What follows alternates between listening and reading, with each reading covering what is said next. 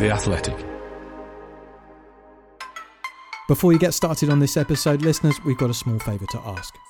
We want to know what you think of our podcast, so we've got a short survey where you can tell us exactly what you like and what we can do better at theathleticsurvey.smsinc.co.uk. As a thank you, you'll be entered into a prize draw to win one of three £100 Amazon shopping vouchers. Now, I'm afraid we're only after the feedback from UK based listeners at this stage, and you won't actually be able to enter the draw if you're not in the UK, so don't waste your time. But if you are in England, Scotland, Wales, or Northern Ireland, then do head on over to theathleticsurvey.smsinc.co.uk. That's theathleticsurvey.smsinc.co.uk. Thank you, and on with the show.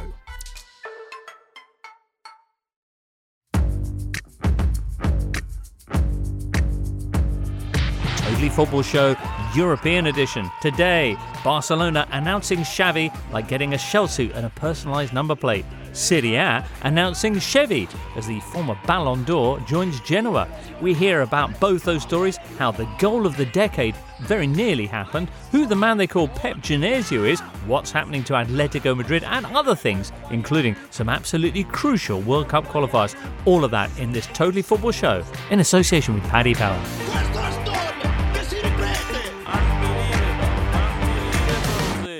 Listener, hello. It's Tuesday, the 9th of November. Actually, it's not. Production secret. This is Monday, the 8th of November still. Greetings from the past.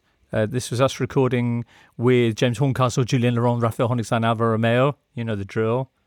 Everyone good? Everyone pumped for the international weekend? It's a big one. Scared, I would say. Yeah. Spain two points behind Sweden in their qualifying group. Italy, delicate game for them. Germany only about. Ooh, No Barella as well. Wow. no Verratti. All right, Jules, riffing on everyone else's pain. Just it's okay. We, Okay. We play Kazakhstan. All right. We'll talk about the internationals later on.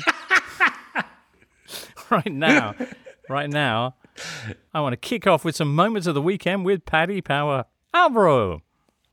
Difficult this time, but I will go for Atletico winning 3 1 away, Barcelona winning 3 0 away, and both Celta and Valencia managed to come back and draw those games. And uh, those two moments are for me the moment of the week.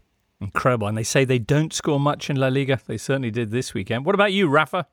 Oh, James, it was Milos Pantovic's goal to give Bochum a 2 0 win. 97th minute, empty net, and he curled it in from way, way, way, way inside his own half. Lovely celebrations at the Ruhrstadion as well. Beautiful goal, beautiful moment for Bochum. That's even later than your ones, Alvaro. Und jetzt ist das Ball, das Tor ist leer. Und was macht Navondi? Er schießt den Ball in Richtung leeres Tor. Tor, Tor, Tor, Tor. I have to say, I've just seen it. It's it's pretty amazing, Rafa. It's like one of those empty net goals in hockey. You know, when they pull the keeper and they, they just fire the puck from the other end of the ice, but a bit more skillful. Yeah, because it's a bit further out. Lovely stuff. Horn dog. Well, it's the return, isn't it, Jimbo, of Andriy Shevchenko on the day of the Milan derby. Who comes back to Serie A but one of that rivalry's great protagonists? Not to be coach of Milan, not to be coach of Inter, but to be coach of the oldest team in Italy, Genoa. Lovely. Want to hear more about that, please, but not until we've got a bit of Jules and his moment of the weekend. So weekend, I will pick uh, the incredible winner Saint Etienne because they are not won this season yet. Uh, they have no fans because they still play behind closed doors, or the fans were outside protesting against the manager and the owners. And they 2 0 down uh, with 15 minutes to go against Clermont, and somehow they scored three goals, two of them between the 92nd and the 94th minute to get their first win of, of the season. Pretty incredible. What is it with late goals this weekend? I guess we'll be finding out. Magnificent. All right, let's begin though with Xavi. The Totally Football Show European Edition's Moment of the Weekend. Brought to you by Paddy Power. If one leg of your 4 plus fold ACCA lets you down, get a free bet on all football leagues and all markets. Max free bet £10, minimum odds 1 to 5 per leg. Online exclusive, no shop bets. T's and C's apply. 18 plus begambleaware.org.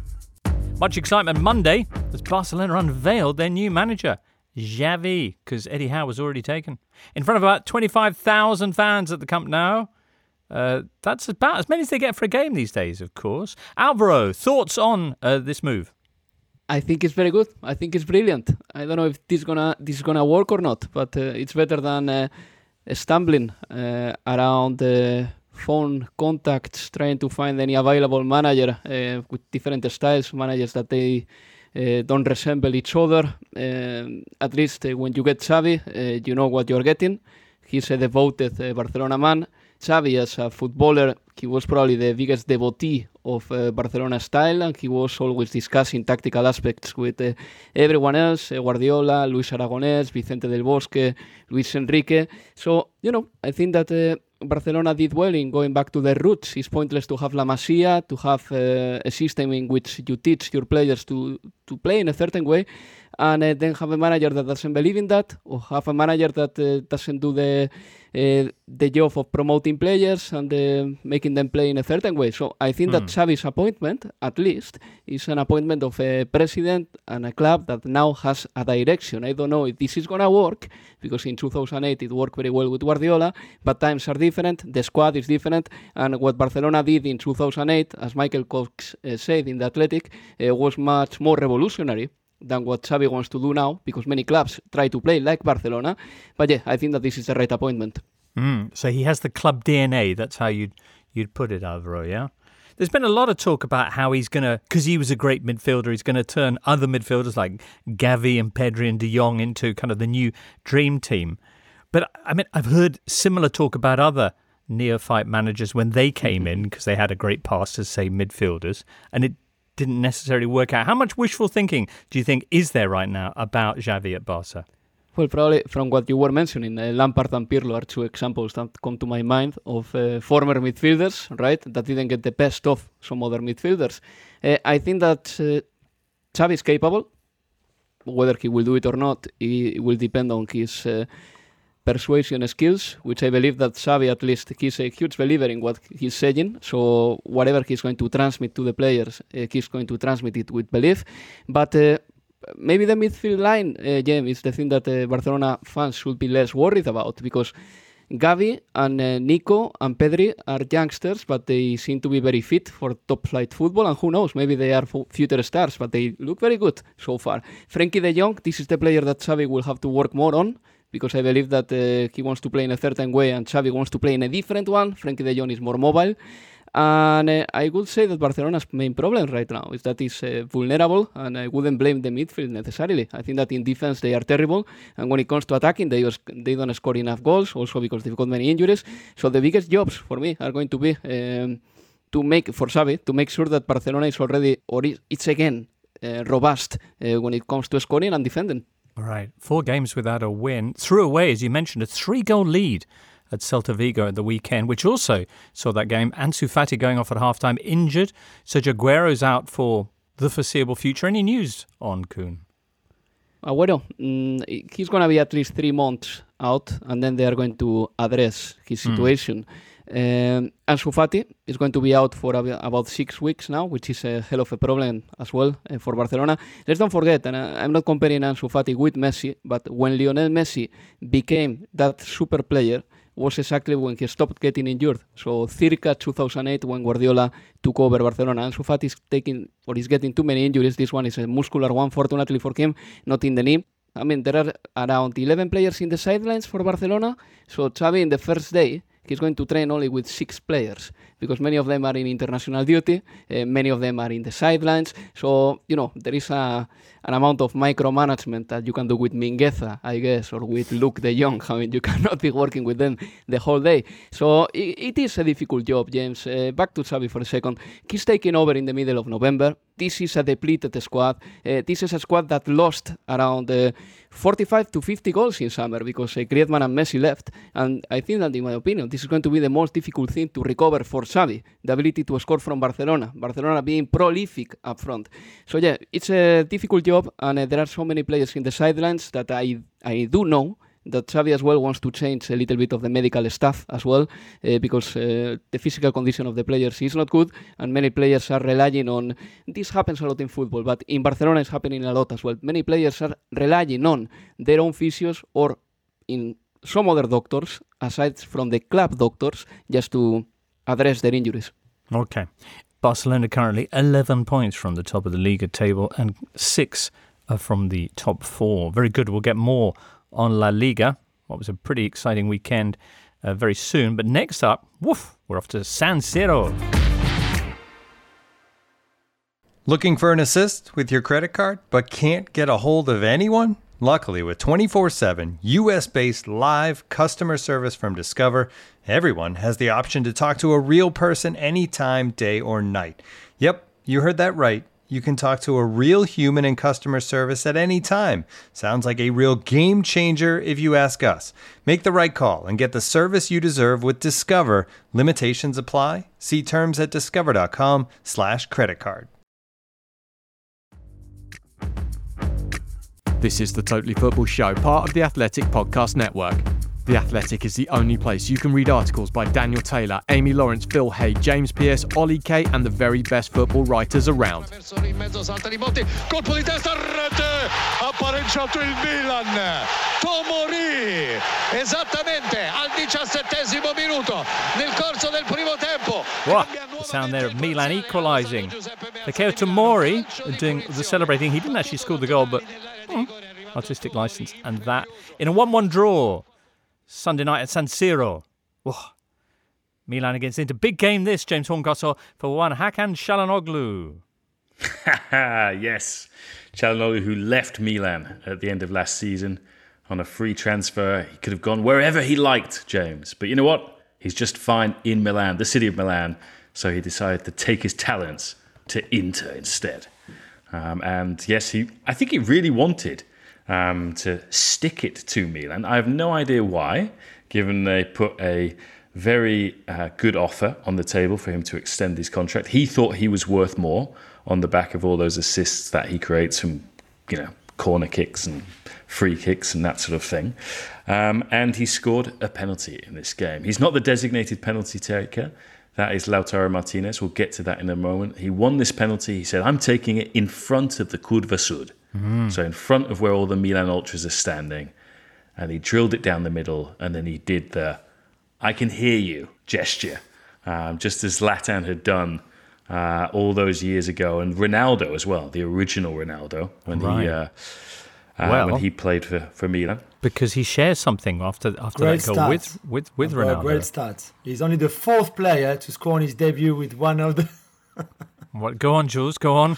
of one of the Milan teams. Yes. After having played for the other Milan teams with Ronaldo, Ibra, Crespo, and that's it, and him. That's it. That's all there is. Incredible. There's a, I heard that on a great show on Sunday night. oh, you're I hope our list. Uh, it would be so great if listeners could watch this because Jules has just been like holding up a teacup as though he's like a little tea party in right. England. This is Incredible. we are. We're family here. You know, a, a, a cup of tea with a very specific temperature. Uh, that's not where that, the game didn't end there, though, did it, James? No, it didn't, um, because uh, as you mentioned, uh, it looked like Fikayo Tomori inexplicably dropped by Gareth Southgate from his England squad, even though Tomori's been playing Champions League football. Let's not mention where Milan are in the group in the Champions League, but he has been playing Champions League football, and he thought he'd scored in this derby, James. He thought Right. he was going to have a, a choreography immortalising him in future derbies, just as there was one of Mark Hateley, and instead.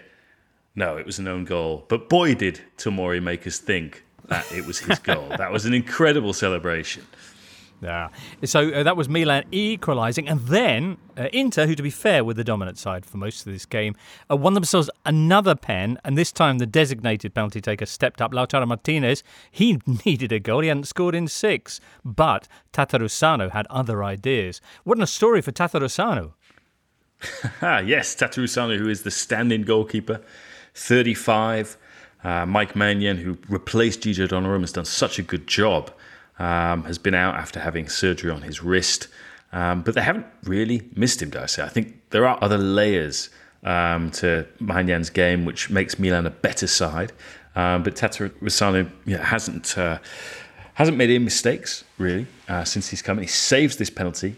And Milan, I thought, second half of the first half, played some good football. Then Inter ended it with those chances. Barella had that shot cleared off the line. Um, and then at the start of the second half, again, it looked like Çalhanoğlu was going to score. He had a volley which flashed across the goal. Um, but I think you have to give credit to Milan's players and Pioli for the changes that he made, which were much better than Inzaghi's changes. And in the final 20 minutes, uh, with Rebic and Saelemaekers on the pitch, it definitely looked like Milan were the more likely um, to come away with a win in this game. So at the end of it, you had Pioli saying, My glass is half full, and Inzaghi was saying, My glass is half empty. All right. Nice. Okay. Uh, Milan stay unbeaten, and that's the half full business. And Inter stay seven points behind them, and I guess that's the glass half empty business. Uh, the good news for Milan is that they don't lose ground on Napoli either. Same's true for the Nerazzurri, of course, because Napoli only drew as well a little bit earlier on Sunday, uh, wearing their special Maradona jerseys. I think someone at Kappa's got Photoshop installed. They've got it's kind of Maradona's face with a fingerprint and just like all over in a big square in front of the jersey. Anyway, But that's not James. Yeah. It's it's not Kappa. Uh, this Okay, is the incredible thing. It's Emporio Armani. what. All right then, Yes. You know, so they've got no excuse. no really. excuse. But there it's just I, some people might like it. It I mean for me it's yeah different. Not for me, Clive. Yeah. Not for me, Claudio. But anyway, this game here, uh, wow. I mean, the, the, the key thing that I want to mention, and there's- probably other points too, is the fact that once again, Cholito scored. Giovanni Simeone, that's his seventh goal in four. Yeah, he was going to be my moment of the week, but Ah. he has been for the last two weeks. Um, so remember when he scored those four goals against Lazio, it, it was because he'd watched Rocky. Then presumably he watched Rocky Two uh, before the Juventus game, and now I imagine he's he's been watching Rocky Three, which is the what Clubber Lang is that the one? Uh, you ain't so tough. So I mean, he's still got a few Rocky films to go. So Which there's is no the one reason where to they go to. Russia? Is that four or five? That's Four four. Four. So we got that, and then five as well, no? Oh, but then also you got Creed. Can he start watching Creed? Yeah, I think he can start watching Creed. So there's there's there's maybe room for another five games uh, where he can keep scoring. So Right. it's just remarkable. It is, isn't it? Anyway, as you were in the top three in Serie A, behind them, Atalanta moving into fourth and Lazio into fifth, past Roma, who lost again, this time at relegation strugglers Venezia. Ethan Ampadu setting up the winner for the Venetians, the Lagunas, TM James Horncastle, uh, who look well worth their win. For Jose, the waters are rising. A one win in seven. Next up, they'll be facing Genoa, who are also, like Venezia, just outside the bottom three, but have a brand new manager after they drew 2 2 last Friday away at Empoli.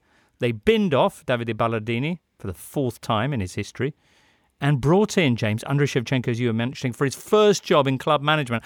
Everyone's excited about this, I hope. Rafa, are you excited? very excited. Right, me too. Why, why are you excited? Why, wouldn't I be excited?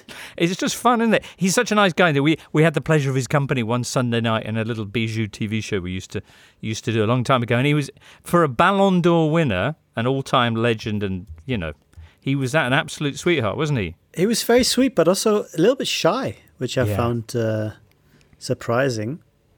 Well, Maybe he was just in awe of you and your I think we're quite an intimidating checkered group. TV TV career, James. He was wondering, is he going to close down this channel as well? Yeah. if I'm on TV with James Richardson, what kind of channel am I on? These thoughts were passing through his head, right? anyway, anyway. Anyway, it is very exciting. Uh, he's never managed a club, but of course he's managed Ukraine all the way to the Euros, as everyone's mentioned. And that's not the end of the project that's being put together at 7 7 Partners' new club, Genoa, is it, James? No, what's the rest of the project, James? Well, I don't know. Uh, I mean, you mentioned last week Luis Campos may be coming in. Oh, I think they are looking for, for a sporting director um, at the moment. I mean, I think for, for Ballardini, who has had 14 seasons in Serie A, never started and finished one of those 14 seasons, um, it was a little bit unlucky. Drawn too many games this season after the miracle job he did to keep Genoa up last year. And then they basically get, got rid of all their best players. Uh, Mattia Perin, the goalkeeper, Scamacca, Zajc, Strootman, um, players like that. So I think that goes to show the kind of job that Shev has got on his hands. Um, Shomurodov, remember he went to uh, went to Roma so that Jose couldn't play him, even though he scored at the weekend. um, so it is a project that is is still embryonic. They've got their manager now. I think they want to put the rest of the structure in place, and I think it's something that they're still talking to to get the kind of best advice on how they should go about running uh, the oldest club in Italy. All right. Well, if you are excited about Shevchenko turning up on the Grifoni bench, you'll be even keener to know that the debut game for Sheva against his old mentor, I think that's fair to say, Jose Mourinho. Such a bond between the two back in Chelsea days. Pure love. Pure, Pure love. pure love will be live on BT Sports Sunday the 21st. That's if Sheva turns up instead of going to play golf as he normally does during football matches, right, Jose? Anyway, uh, very good. Next up, let's hear about the Bundesliga. So, Mr. Bielsa, what's troubling you? Well, doctor, my translator is constantly undermining me.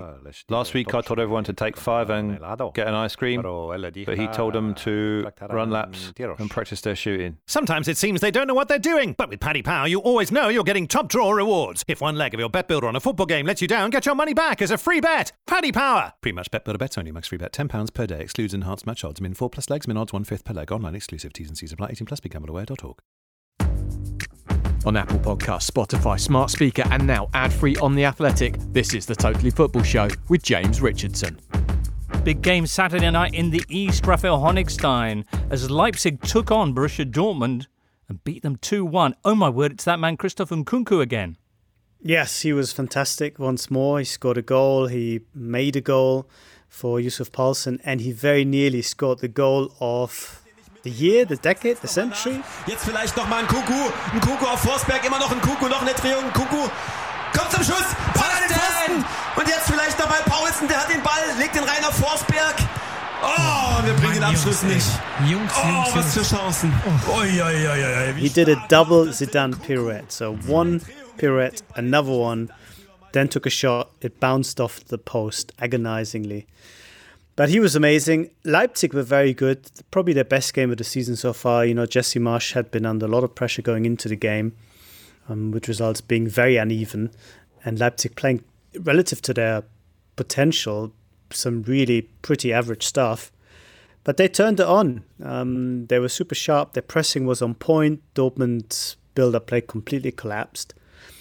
And then they played some football for a change, which I think made the real difference. Once they got the ball, they didn't just go bang, bang, bang, try to be as quick vertical as possible, but actually took their time, softened them up, and then slipped them one. Hmm. Dortmund having a bit of a major injury crisis at, at the moment, but all the same, it's a terrific result for Jesse Marsch and, and one of a series of, of, of good performances back to back with the 2 2 draw against uh, Paris Saint Germain in the Champions League, which admittedly did see their hopes of continuing in the competition ended, but still a good result. Uh, they're unbeaten in five now, so onwards and upwards. It was a hugely important result for him because the doubts were beginning to creep in, and I think there might still be some doubts within the, the club, within the dressing room. Uh, not about him as a person, I think they all really appreciate him, but I think after Nagelsmann, there was bound to be a bit of a drop off in terms of the coaching expertise, and I think there was a danger that he was being seen as just coming up a little bit short. But I think he's made some smart changes. Publicly, he's talked up the fact that you know the the players are all behind him and they follow his vision. But actually, if you look at the substance of it, he changed the system back to the system that the players are much happier with, which is the three at the back. And I don't know how you know relevant that would be going forward, but certainly in this game, particularly, they seem to just play a bit slower because um, it's quite interesting looking at the number of passes that they play per sequence on average, and it's about a third lower than any top team in, in the other leagues. So they, they string about three passes together before the ball gets lost on average. And the good sides to have four, four and a half, five. It might not sound a lot, but if you you know multiply that by hundreds and hundreds, it amounts to having a third less control in attack with the ball than, than really good sides. And I think that's something they need to to work on uh, to find that extra level. But you were right mentioning Dortmund because they were pretty ropey. Yes, injuries. Yes, system that didn't really suit them, and Marco Rose changed it again at half time. But the lack of application and that sort of lack of just being ready for for what was a big fight and a very exciting game so many times has happened and happened again and you know for a team that on paper should be Bayern's challengers or at least push them hard it looks again as if there won't be even a position to to do that this season so very disappointing Mm. Leipzig climbed to within one point now of the top four in the Champions League places. At the top, Bayern four points clear now. Uh, they took on Freiburg, whereas usually they were breaking records and ending records. No, because they handed Freiburg their first defeat of the season. Lovely to see Nagelsmann returning to some of the more, I would say, Strozo uh, uh, wardrobe decisions. He was sporting a lilac hoodie and puffer jacket ensemble. Yeah, but still relatively restrained Would by you say? standards. If you if you think back of the the Champions League outfits Mm. that he used to wear, I think haven't seen this pitch. This this sounds like he's in a Mo Money Mo Problems video. Is that is? No, is it's that- not It is not. No? It is not No. nearly as flash as James made it sound. I think it's actually It's- quite quite restrained. It's the kind of thing he might do the housework in, I think. yeah, possibly. I mean, as you know, he's been doing a lot of work at home Exactly, recently, in the kitchen. work from home. Right. Um, but he was back on the touchline in the Bundesliga again, and Bayern, you know, had a hard time against Freiburg. Freiburg really pushed them. Freiburg played with courage. They were not afraid to press them really high. They created lots of problems. They created a few chances as well. Manuel Neuer was in, in great form. But ultimately, sort of Bayern accepted the challenge, and of course, their superior quality shone through at the end. But it was a really good game and a lot more even, um, a lot more balanced, um, and on the edge than people would have expected. Hmm, okay, uh, Robert Lewandowski scoring his 60th goal in 50 games for Bayern and Poland this calendar year. That's pretty extraordinary. Also, this calendar year, Bayern are now on 100 Bundesliga goals. The record for a calendar year was set back in 1977 by Cologne. Who? Cologne. Who? It's this club again, for goodness sake. Cologne. You Cologne. bottled it like some cologne. Hey. How do you say it, Rafa? Cologne. Well, Köln. Köln. Köln. Them, anyway. They got 101 goals, and let's hope uh, that Bayern break that. They only need one more goal, two, so we don't have to mention them again. Good. Hey, uh, Wolfsburg are back in the top four. Florian Kohfeldt has had three wins from three, just to say, since he took over from Mark van Bommel. Excellent stuff. Yeah, really. I don't want to say surprising, but quite a turn of events. I mean, the guy who basically took Bremen down gets appointed by a top four side and, and makes them a top four side uh, once again. I mean, they've been always good defensively, but they seem to have that balance back that certainly was, was lacking big time under under Mark van Bommel. Um, Excellent. Yeah, should be a good one, Kohfeldt. Very good. All right, next up, Spain con muchos goles. Listeners, we've got a very small favour to ask. We want to make sure we're making the very best football podcasts out there, so we need to know what you like and what we can do better. We've prepared a survey over at theathleticsurvey.smsinc.co.uk, and if you complete it, you'll be entered into a prize draw to win one of three £100 Amazon shopping vouchers. Now, we're only after the feedback from UK listeners at this stage, and you can only win those Amazon shopping vouchers if you live in England, Scotland, Wales, or Northern Ireland. So if that applies to you, then please head on over to theathleticsurvey.smsinc.co.uk. That's theathleticsurvey.smsinc.co.uk. Thanks. This episode is brought to you by Michelob Ultra, the official beer sponsor of the NBA. Want to get closer to the game than ever before? Michelob Ultra Courtside is giving fans the chance to win exclusive NBA prizes and experiences like official gear, courtside seats to an NBA game, and more. Head over to michelobultra.com slash courtside to learn more.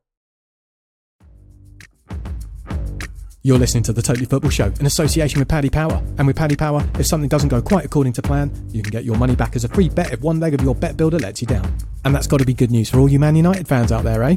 Pre-match bet builders only. Get your stake back as a free bet. Minimum four plus legs. Max free bet £10. Excludes enhanced match odds. T's and C's apply. It's over 18s only. And please gamble responsibly. La pone Fran Beltrán para el corazón del área. La tiene el Celta dentro del área. Aspas. ¡Gol! Venga, va. Madre mía. Por qué golazo.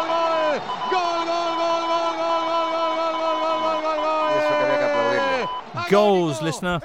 Even the Spanish are scoring them these days. Uh, 12 in two games at the weekend. One was that extraordinary Barcelona match at Celta Vigo. If you missed it, Fati made it 1 0, Busquets made it 2 0, Memphis made it 3 0, and they were cruising. Then what happened, Alvaro? Celta came back and uh, they deserve to come back. You know what happens in La Liga lately? That uh, the small clubs or the mid-sized clubs, they know that uh, the top teams are vulnerable. This wouldn't have happened uh, three, four, five years ago.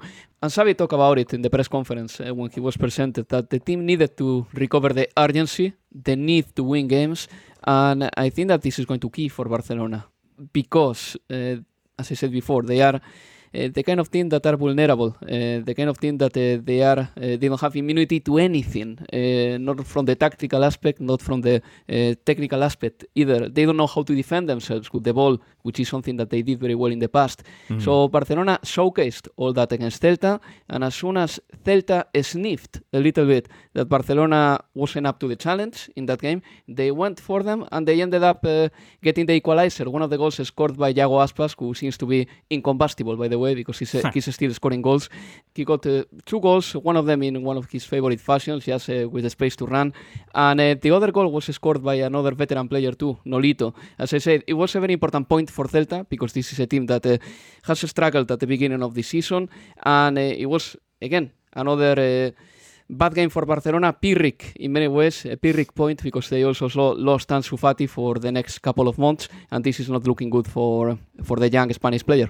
Mm, but that's okay because they got Xavi arriving. Meanwhile, Atletico Madrid followed up their 2 0 loss at Liverpool midweek with a 3 3 draw at Valencia. Now, they, they were 3 1 up in the 91st minute, and then Hugo Duro, who got his name from a website, I think, came on in the 85th minute and proceeded to get a post 91st minute brace. Extraordinary.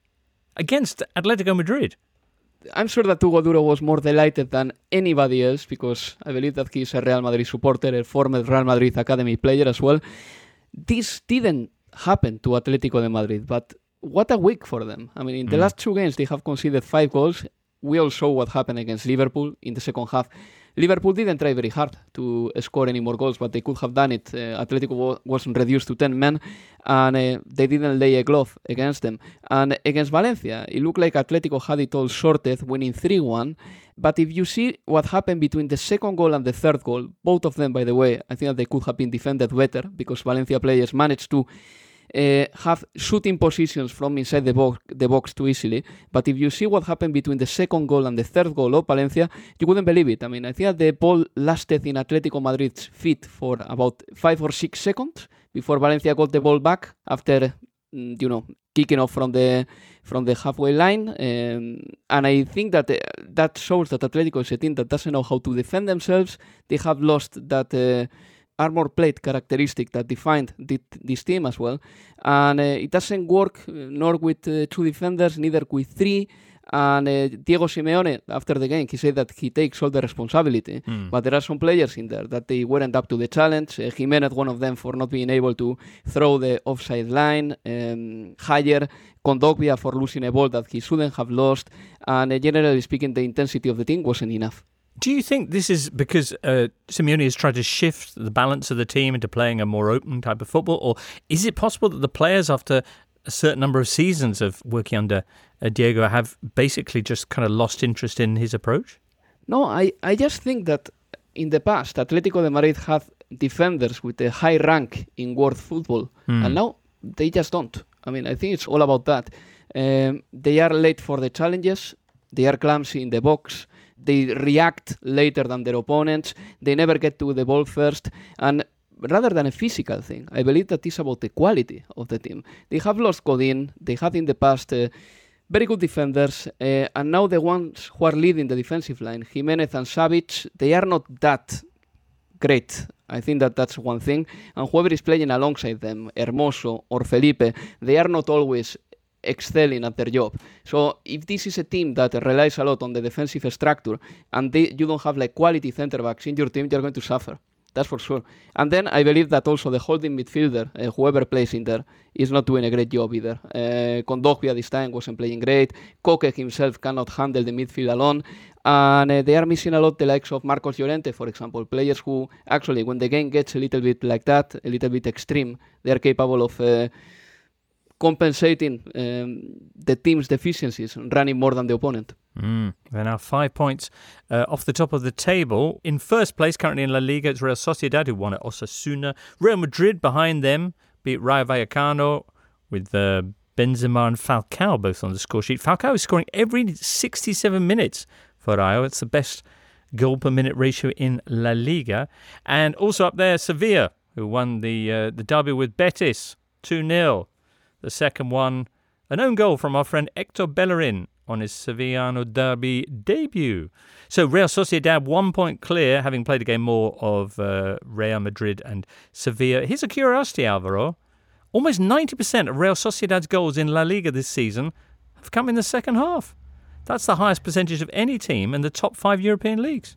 Incredible. It is very impressive. Yeah, I didn't know that. I didn't know that, but uh, well, that explains you that this team has the resilience to to go at it and uh, never stop believing. Mm. Against Osasuna, they won with a goal of uh, Merino, uh, the 71st minute. That was the the goal that broke the deadlock, and then a second goal, of course, from Adnan Januzaj from a penalty spot.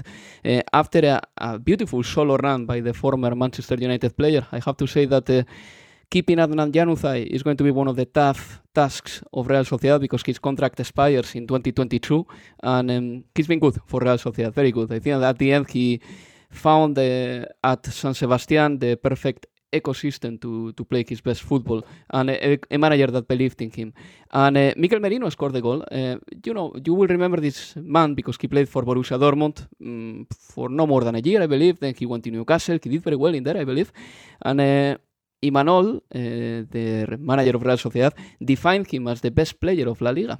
Uh, of course, he's talking about his own player. He's going to be a bit biased as well. I'm sure that he wants to boost the players' confidence. But it is true that he's a hell of a midfielder. Hmm.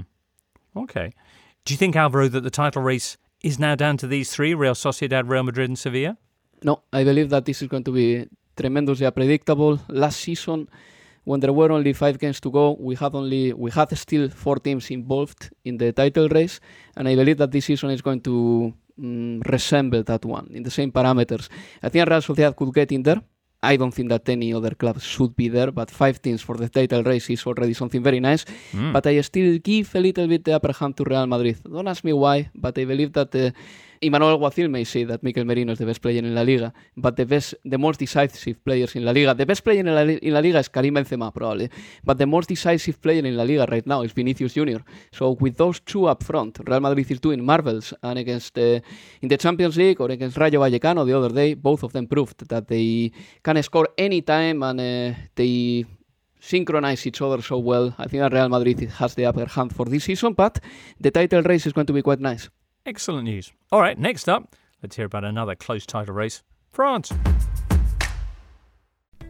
As you've probably heard by now, we've teamed up with BetMGM this season. We'll be using BetMGM lines to make all of our picks, and we'll have special offers for our listeners each week. If you haven't signed up for BetMGM yet, use bonus code The Athletic, and you'll get a one-year subscription to The Athletic, plus up to a $1,500 first bet offer on your first wager with BetMGM. Here's how it works.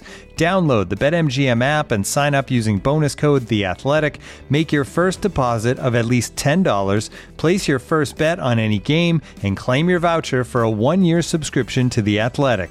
See BetMGM.com for terms. U.S. promotional offers not available in D.C., Mississippi, New York, Nevada, Ontario, or Puerto Rico. Gambling problem? Call 1 800 Gambler. Available in the U.S. Call 877 8 HOPE NY or text HOPE NY 467 369 in New York. Call 1 800 Next Step in Arizona. 1 800 327 5050 in Massachusetts. 1 800 Bets Off in Iowa. 1 800 270 7117 for confidential help in Michigan. 1 800 981 0023 in Puerto Rico. First bet offer for new customers only in partnership with Kansas Crossing Casino and Hotel. Don't forget, if you haven't signed up for BetMGM yet, use bonus code The Athletic, and you'll get a one-year subscription to The Athletic, plus up to a $1,500 first bet offer on your first wager. You're listening to the Totally Football Show, sponsored by Paddy Power.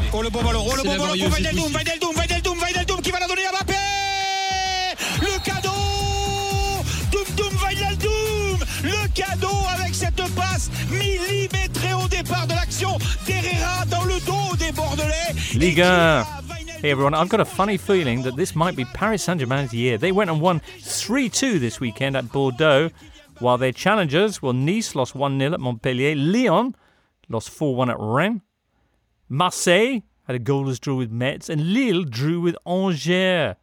So it's Lens who've gone back into second place after their 4 0 win over Troyes. Uh, but they're 10 points behind Paris Saint Germain, so that's that. Hey, but Lens, though, how good is uh, Kalimuendo, Jules? He's very good. He's uh, Where's he from? PhD He's Paris born and bred, of course. Thank you, James, for reminding everyone. He's a, a, a pure product of the PSG Academy.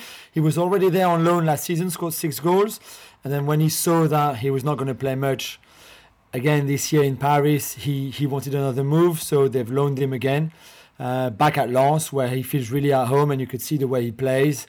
Uh, it's such a great team. We've said it before on the show, but Franck Haise has, has got them playing really well.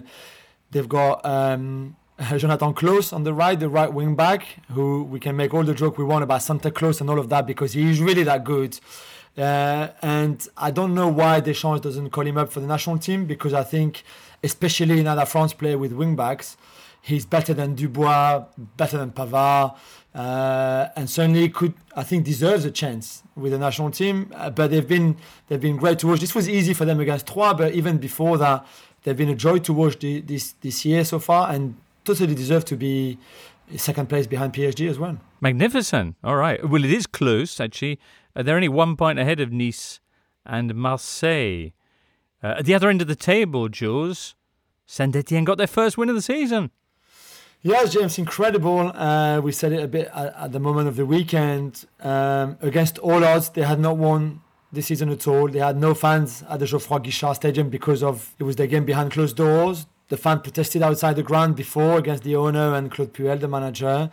There was still a, a toxic atmosphere, even if there was no one there. Clermont scored two goals to, to be 2 0 up and cruising, really cruising. And then uh, Saint Etienne got one with 15 minutes to go and then starting pushing uh, and then score two goals on set pieces, two corners, 92nd, 94th minute to win an incredible game that could be potentially for them a turning point, although they're still not very good. They still have Puel as a manager and they're still in the bottom three.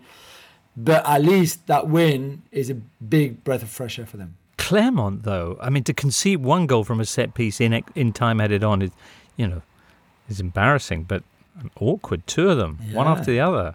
Exactly. And, and considering their team that has been really good scoring goals in the last few minutes of games so far this season. Mm. So it's, it's not really them you expected to be on the receiving end then, but Saint Etienne were, were very uh, clinical in the way they took those, not even chances, those, those two set pieces, and they've been very good at it. All right. Uh, other talking points from Liga include Lille getting that massive win at Sevilla midweek in the Champions League, but also Paris Saint Germain and their big win at Bordeaux. Kylian Mbappe setting up the first two goals, both scored by Neymar. Then Mbappe getting the third. W- was this was this Paris Saint Germain looking a bit more like you know it? It was a little bit better for all the criticism that I've, I've given Pochettino recently. This was this was better. I mean, not the start; they never start well anyway. Not the end where they conceded those two goals, and I think took the eyes off of the game a little bit, and he made some some dubious changes anyway. But in between, I thought they were good collectively, which we have too rarely seen so far this season. So on that level, there was a bit of, of improvement, I would say. Some really good movement, good passing of the ball as well. Um, so that was good. It's good to see Neymar uh, back at that level. He um, there's a, f- a very famous uh, Brazilian singer who lost her lives in a in a, a plane crash at the Mm. weekend. So he paid tributes to her. Rafinha, the Leeds player, uh, did the same tributes as well to her after he scored at the weekend in the Premier League as well. So that was quite emotional. But it was good to see Neymar and the, the connection between Neymar and Mbappe, especially after the the closure gates. If you remember a few few weeks ago, it's good to see them linking up again like like the way they did.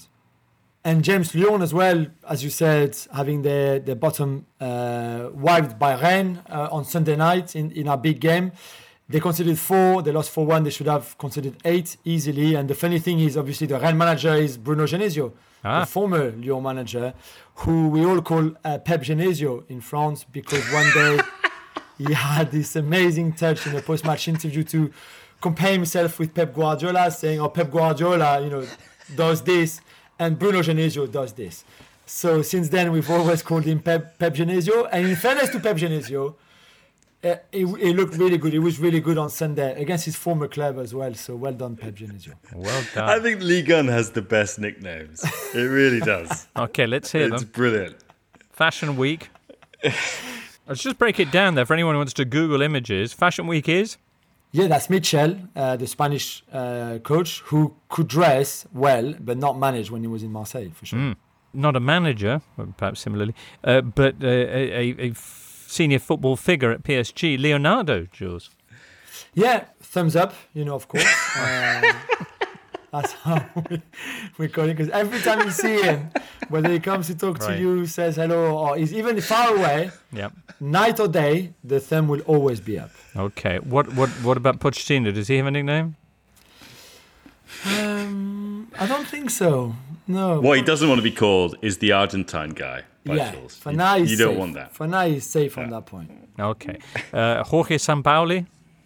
Jorge, I think we call him a locos just because of the Oh, Bielsa, right. Bielsa, parallel, right. because they they're not actually very well, they're not too similar, Okay. but a little bit. But I'll come up next next next week. I'll come up with another one. But Pep Genesio is, is right up there. Right. what about uh, La Liga and, and, and Serie A? They're not. I'm trying to think of the. What would the, any classic nicknames there? I, I, rem- I remember one, but he's not a very famous guy. Lucas Alcaraz. He managed in La Liga for over 200 games. He's very defensive, and they call Uh-huh. him Lucas Alcatraz. Ah, yeah, lock 'em up. Like it. Next up, it's an international weekend and a particularly important looking one. Details next. This is the Totally Football Show, part of the Athletic Podcast Network. Internationals, final group stage matches. Only the top teams go through, but which of the nations we focus on will finish top? Who's everybody got? Germany, Rafa, eight points clear. You are of Romania, nothing to worry about there. Basically, what, what's this? What are these games going to be at? Are there any kind of bit of fine tunings that Hansi Flick's going to be doing? Yeah, I mean, I don't know how much fine tuning you can really make or do against Liechtenstein and Armenia. I mean, they were so so thoroughly outplayed both these sides when they when they met first time around. Although Liechtenstein results wise made it look fairly competitive. They only they were only beaten two 0 but Armenia it was six 0 I think it's limited insight that you can really gather from this. Um, but yeah, I mean, Flick, I think just wants to keep it going. I think even though the opposition is pretty below average, really, um, Germans by and large have responded well to to him taking over. Enjoy watching this team play again. So just to keep that bit of feel factor going into that uh, long break of uh, what is it, five months before they meet again. So yeah, that's really the name of the game for Germany. Not not much at stake as such. Well, Germany, all right then. France, three points clear of Ukraine at the top of their group. Jules, yeah? Yeah, Kazakhstan at home, and I think a win or maybe even a draw could Yeah. be enough to qualify. And then we have uh, Finland Yeah. away. I think. Right. Okay. But that'd be all right, no? It's not like the dramatic scenarios that are currently facing both Italy and Spain, who recently faced each other in the Nations League, of course. Uh, this time around, Italy are going to be taking on Switzerland on Friday. Italy and Switzerland are level at the top of their group. Uh, Italy have then got Northern Ireland away next week, and uh, Switzerland host Bulgaria. So this is an absolutely key game. And as Jules was, was mentioning, to his enormous regret, Italy are going to be missing probably some key players, right, James Horncastle? Yeah, it looks like they'll be missing uh, Barella, who came off in the in the derby. Um, also, Lorenzo Pellegrini, who's been Player of the Year, I think, so far in Serie A. Um, but then again, they were missing players uh, when they faced Switzerland uh, in the group stages of, of the Euros. Uh, Verratti, for example, who won't be around, he was missing for that game. Remember, it was the game of Locatelli. Locatelli scored that incredible brace. Um, Immobile's been in fine form of late, obviously, since surpassing Silvio Piola as the all-time top scorer in Lazio's history. Um, but it is a big game, James, as you mentioned. Um, they were hoping to have 100% capacity at the Stadio Olimpico um, to, to get the crowd really roaring for them. But to be honest, the atmosphere was great uh, when it was when it was last played there. Italy kind of paying for that post Euros hangover uh, where they drew with Switzerland in Switzerland and drew with Bulgaria um, as well. And then there are some bad memories around Northern Ireland, aren't they? Um, Mm. because uh, going to Belfast, Battle uh, of Belfast.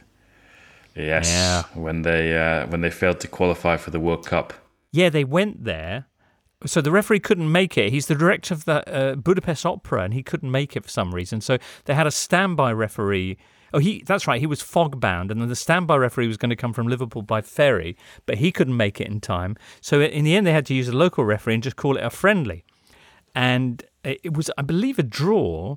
Uh, which would have seen Italy through, but it was by now only a friendly. So they, they said they had to come back and replay in January. So Italy went back to Belfast in, in January. I think th- when was this before the 1958? So it must be what 57. And uh, yeah, it didn't go well for them. They picked a whole bunch of South American Oriundi, kind of naturalized players, and both sides kicked lumps out of each other's, I think. And uh, yeah, Italy crashed out. They they missed out on qualifying. So it's a it's a game that's gone down in infamy, uh, and it's it's it's looming again. Crikey! All right. Anyway, uh, well that's the situation then with Italy, who are taking on Switzerland on Friday. That's a game to keep an eye on. Spain, though, Alvaro, Spain currently two points behind Sweden in their group. Uh, Spain have got to go away to Greece and then host the Swedes. Good lord, that's going to be dramatic. I really think so. And uh, Greece can still qualify for the World Cup. If not as first, uh, they can make it to the to the playoffs. Uh, Sweden is top in the group. And basically, if Spain wants to make sure that they are in the World Cup, they have to win the two games, beating Greece in Greece and beating Sweden in Spain. Mm. The problem is that this Spain is capable of um, dominating against top sides, uh, but then normally they don't score many goals, and that's why it's so difficult for them to win. But every time they play against the top side, uh, they give a very good image. But when they play against the bad side, they dominate as well, but they still can't score many goals. So people get upset. And I think that Sweden Greece, but especially the Swedes, they're going to defend a lot. And this is going to be quite tough for Spain. I envisage that. And there are key players missing here. Uh, let's not forget that Ferran Torres is out, Ansu Fati is out now, Oyarzabal, Yeremy Pino, uh, Gerard Moreno, the best scorer Spain has currently, Eric Garcia. So, so many players missing, and so many of them up front. That's going to do this challenge difficult for Spain. It's a critical situation. But it's okay because you've got RDT.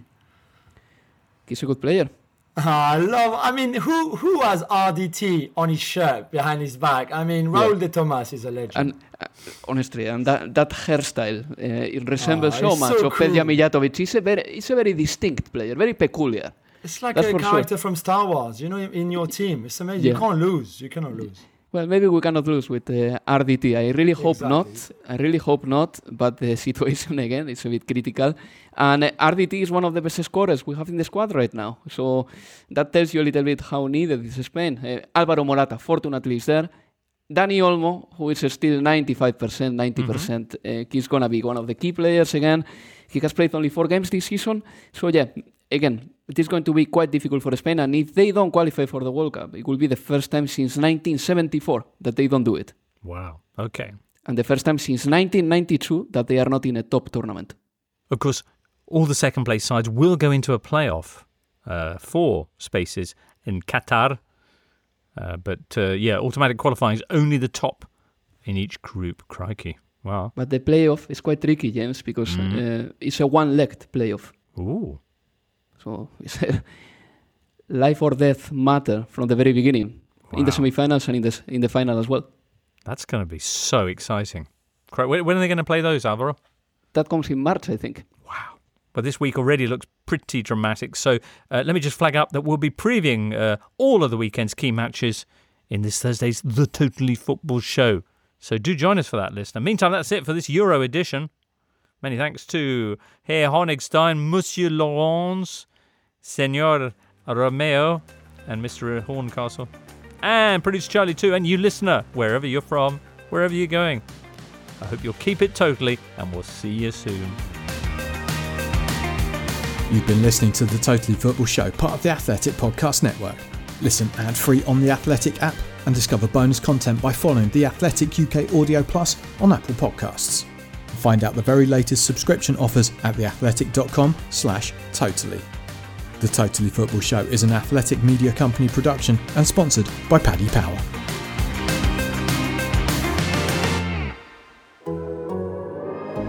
The Athletic.